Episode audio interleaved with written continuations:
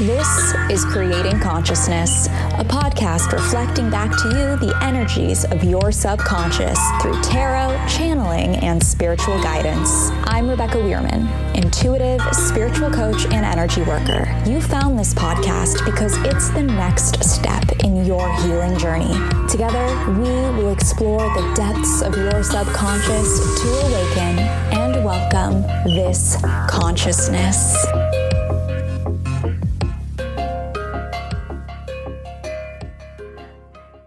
Hello, conscious creators. Well, yesterday was a doozy, but here we are again, showing up for ourselves, answering the hard questions, and stepping into our destiny. Welcome to episode five of Creating Consciousness. I'm your host, Rebecca Weirman. And if you ever feel like sharing with me what's coming up in your healing journey, send me a message on Instagram at this consciousness.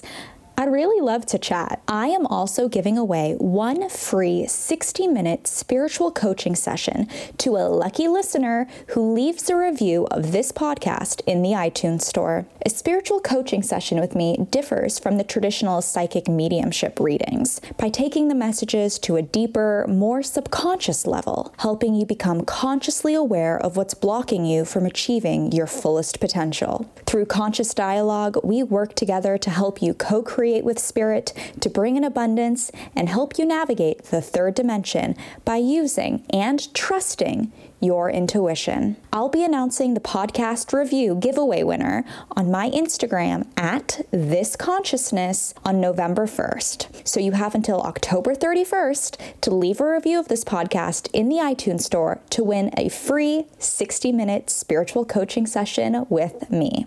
Anyway, I hope that the writing exercise from yesterday brought you some clarity because it definitely brought me some. Yes, I am answering the hard questions as well. As Ram Dass says, we're all just walking each other home. And to be supporting you in your journey, having you walk alongside me and me walking alongside of you feels like pure magic. Let's dive into today. The card I pulled is the Chariot. The chariot energy already feels so much lighter. The chariot is coming up to show you just how far you've come. You've faced obstacles, but you've overcome them. There have been instances where you felt as if you were swimming against the current because you had to have control, but quickly realized after facing such resistance that if you simply turn around and go with the flow, the water will carry you to the magic. The messages that are coming through loud and clear are to trust and release control. Know that there is a much greater force at work trying to get your attention to push you in the right direction. What I'm getting is that there could be another obstacle rearing its head soon, but you've been here before.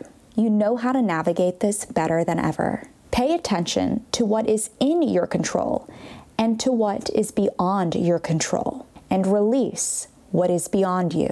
Affirm to yourself, Although things might not go according to plan, I am still learning and succeeding.